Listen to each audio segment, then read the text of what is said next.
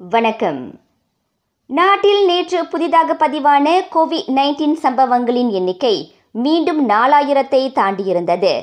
புதிதாக நாலாயிரத்து முன்னூற்று முப்பத்து நான்கு சம்பவங்கள் பதிவாகின. நேற்று முன்தினத்தை விட அது முன்னூற்று தொன்னூற்று ஓரு சம்பவங்கள் அதிகமாகும். ஐயாயிரத்துக்கும் மேற்பட்டோர் அக்கிருமி தொற்றிலிருந்து மீண்டு குணமடைந்த வேளை மேலும் பத்து பேர் மரணமடைந்தனர். கல்வி அமைச்சு அடுத்த வாரம் பகடிவதை மீதான புகார் இணைய அகப்பக்கத்தை அறிமுகப்படுத்த உள்ளது.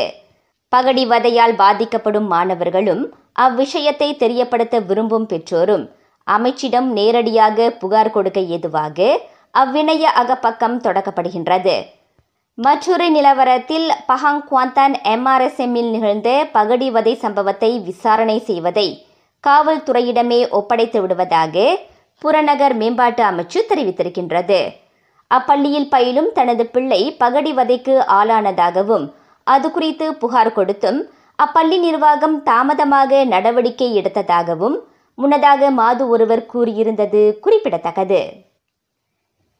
ஈராயிரத்து இருபத்து ஐந்தாம் ஆண்டு வாக்கில் இளையோருக்காக சுமார் மூன்று லட்சம் உயர்திறன் வேலைவாய்ப்புகள் உருவாக்கி தரப்படும் என எதிர்பார்க்கப்படுகின்றது.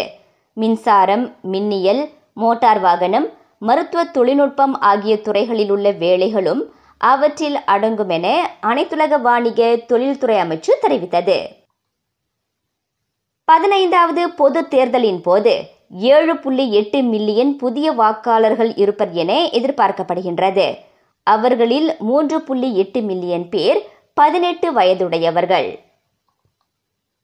உச்ச மற்றும் நெரிசல் இல்லாத நேரங்களிலும் வார இறுதி நாட்களிலும் அனைத்து வகையான சைக்கிள்களையும் கொமீட்டர் ரயில்களில் இலவசமாக எடுத்துச் செல்ல அனுமதி அளிக்கப்படுகின்றது.